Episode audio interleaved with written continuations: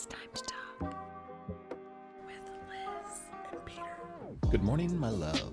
Good morning, my love. How you doing? Woke up in the middle of the night and couldn't sleep anymore. So I've been up since approximately 2:30 a.m. just doing things. Got hit with another wind of tiredness around 5:30, but I've just been up. So woke you up and here we are. So I'm just enjoying this coffee right now to give me some artificial energy as if I slept. Want to let everybody out there know that the reason Liz could not go to sleep is because we have a small, short haired cat, and since it's getting cold, he likes to jump up and get in between us and snuggle in because it's warm and sleep there. But it also makes it impossible to not disturb him if you want to rearrange the covers or change positions very well or things like that. So basically, Liz got kicked out of the bed last night by a eight pound cat. He's precious and he should not be disturbed. That might be an episode unto itself. But for today, I have two things that I want to read with you and talk about, and then I want to ask you a question. Okay. All right, so we'll post these on social media so you guys can see them. The first thing that I want to read is a meme, which is basically how we tell each other news these days, is by memes. The text says After needing 13 liters of blood for a surgery at the age of 13, James Harrison pledged to donate blood once he turned 18. After discovering that his blood contained a rare antigen which cures rhesus disease, James Harrison, for six decades, donated his blood and saved the lives of over 2.4 million babies. Badass. Badass and beautiful. yeah, just uh, what, like every few days going, getting stuck, getting I can't drained. imagine. Just insert a like one of those portals at some or ports or whatever they call them. You know, where it's like uh, if you know you're gonna be stuck with needles a whole bunch, how they just put a thing in you that makes it easier. Have you never been in the hospital like that? It's kind of like an IV, but Oh yeah, I know what you're talking about. permanent. You know, yeah, where it just sits in your arm and then they in your arm or your side or something like ins- that. Yeah. Mm-hmm. Insert the the thing. Yeah, I got you.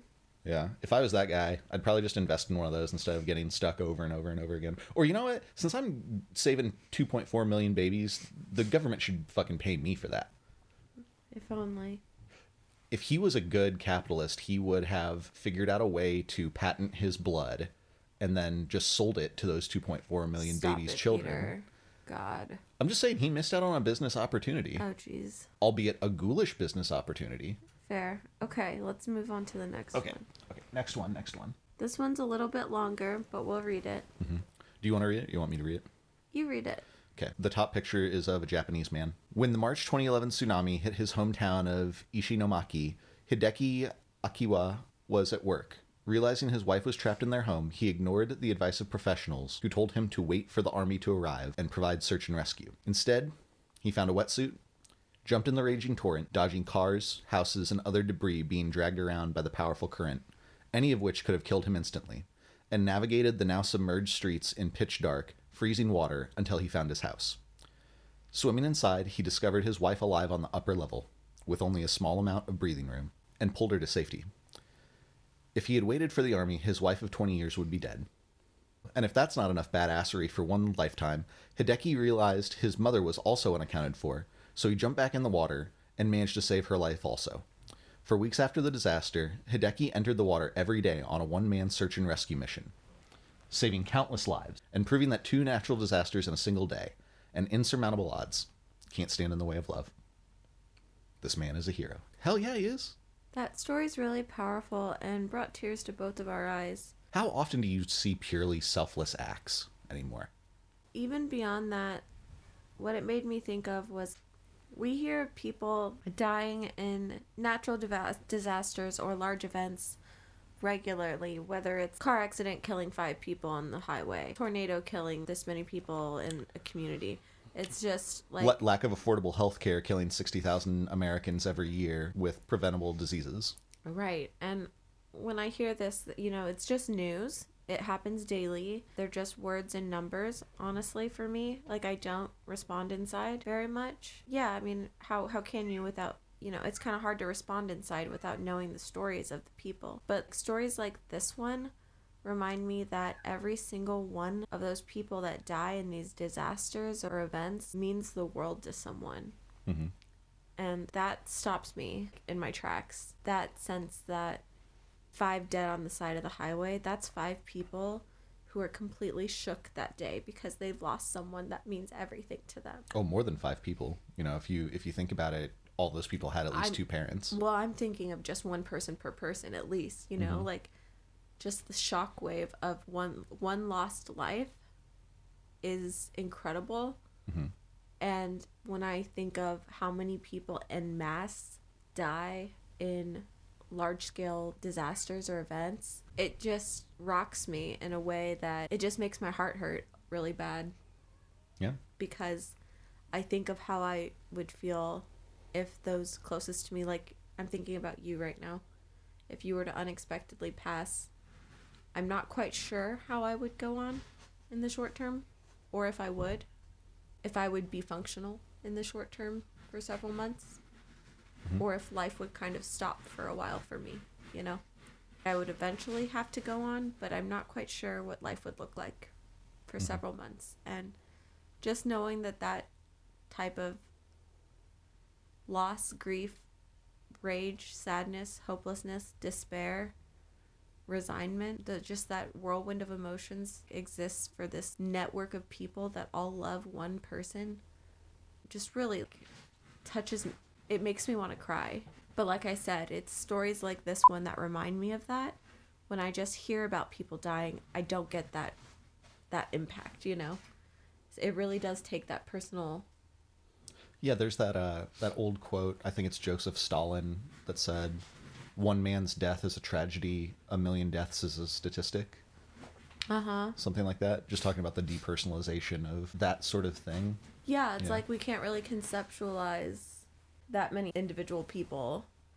It's kind of hard to imagine, and it's all there's a word for it. it you know, sometimes you'll see it online, those rare words that mean this really rare feeling that people have sometimes. I don't know if I'm making sense, but that feeling you get when the when you realize that people you see on the street or walking around in life have just as as deep of a life story and as complex of feelings and perceptions as you have. Mm-hmm. You know that feeling? Oh yeah. That's how I feel when I read stories like this. I'm like, "Oh my gosh, these aren't just random people. These are people with lives and loves and tragedies and traumas and experiences and it's it's I don't know.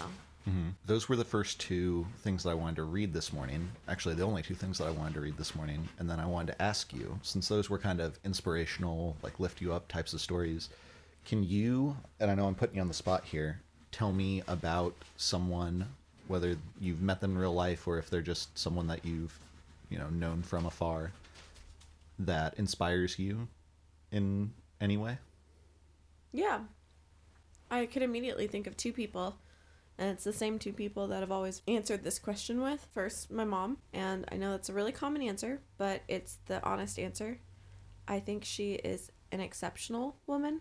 My mom, you can't talk about my mom without talking about her story, which I'll keep short, but she was raised in, she grew up and was raised in Kenya uh, in a in poverty in a very very impoverished situation and with a s- help of a sponsor she was able to go to nursing school in Ireland and from Ireland she came to the United States to work in a hospital and from the time she got to the United States she started sending money home back to Kenya to support her family to put her younger siblings through school because she was the oldest and to take care and support her parents. So from a very early age, she was like supporting this entire extended family and raising them out of poverty. And so she came to the United States as an immigrant and built a with um, a co co-owner built a home health agency and that was successful. And when the co-owner totally fucked her over and like destroyed their business essentially, um, my mom went through a period of depression, like a short, like probably like eight months of just being really down, and then she was in her fifties and she built a business back up. She built a second home health agency. She started over in her like late late 50s and it took years where she had a business partner but she was you know, she was an older getting older and hadn't done the home health visits herself in several years because she'd been a business owner. But she was older in her 50s and like going out to her patients' homes and being the one to take care of all the patients because she couldn't afford to pay nurses yet. And she did this for a long time until her business grew enough to afford to be able to afford nurses. And so now that business, her business, her second business is doing really, really well. And she's just the definition of resilience to me. Growing up, she was also experienced domestic violence at the hands of my father.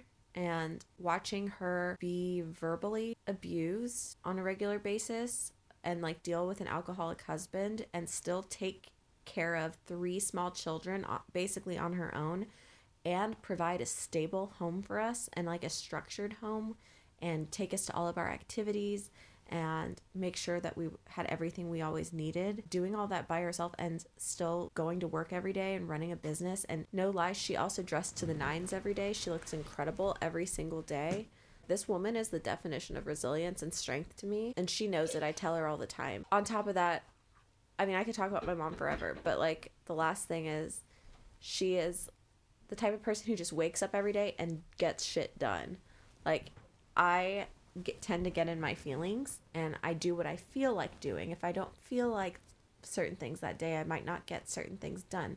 But she just wakes up and every day has her routine and just gets shit done and she's a boss and I just really obviously admire her. The second person is just Lady Gaga. Like I love that bitch. I Did not see that coming. love Lady Gaga. I always have and I always will. I love everything she stands for. If you don't know what she stands for, look it up. Just so inclusive. She's a fucking icon. Just everything she stands for with her fans, accepting who you are. She really identify I identify with like her and her fans as being outsiders in a lot of ways of mainstream culture and mainstream ways of doing things. And I, I just love that. So I, it's been Lady Gaga and my mom since like high school. Yeah. A lot of variety there. Yeah. They're both strong women to me. I just I just love them. Mm-hmm. So I was going to rather my first inclination was to talk about my grandfather, but also you know that's kind of cliche. Like mom isn't cliche. N- Well, no, you I, I feel like you got enough cliche in this episode, and I don't want to over cliche the episode. Oh, okay. But like TLDR on Grandpa, widower when my dad was thirteen, raised three kids for a while before getting married. Carpenter ran his own shop, I think. Uh, World War II vet was on the Arizona. That's the one that sank at per- or one of the ones that sank at Pearl Harbor. Yeah, so you know that that whole thing that could be a whole episode unto itself. But then I started thinking more about who have been the most impactful people in my life other than my family. And it's been a lot of coaches basketball coaches, baseball coaches. I, I can think of them all right now John, Jerry, Coach Munoz. Just like real strong, but kind, compassionate, family minded guys. You know, great examples, kind of stand in father figures at some points. But I think the most impactful one was basically a, I don't know, a journalism coach. You know, because I, I, I hesitate to say teacher because it was so much more than that. It was more than just learning to write, just learning to, you know, do grammar and that sort of thing. Susan, like her, her nickname is Co. She's still teaching. 15 years after, or how many? 13 years after I graduated. 14 years. Um, man, time flies. But yeah, she, I still use things that she taught me every day. Yeah.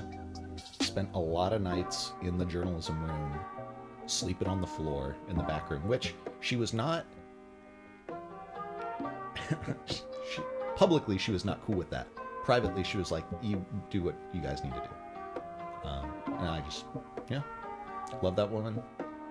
Great person. Yeah. That's beautiful. Thank you for sharing. Thank you for sharing.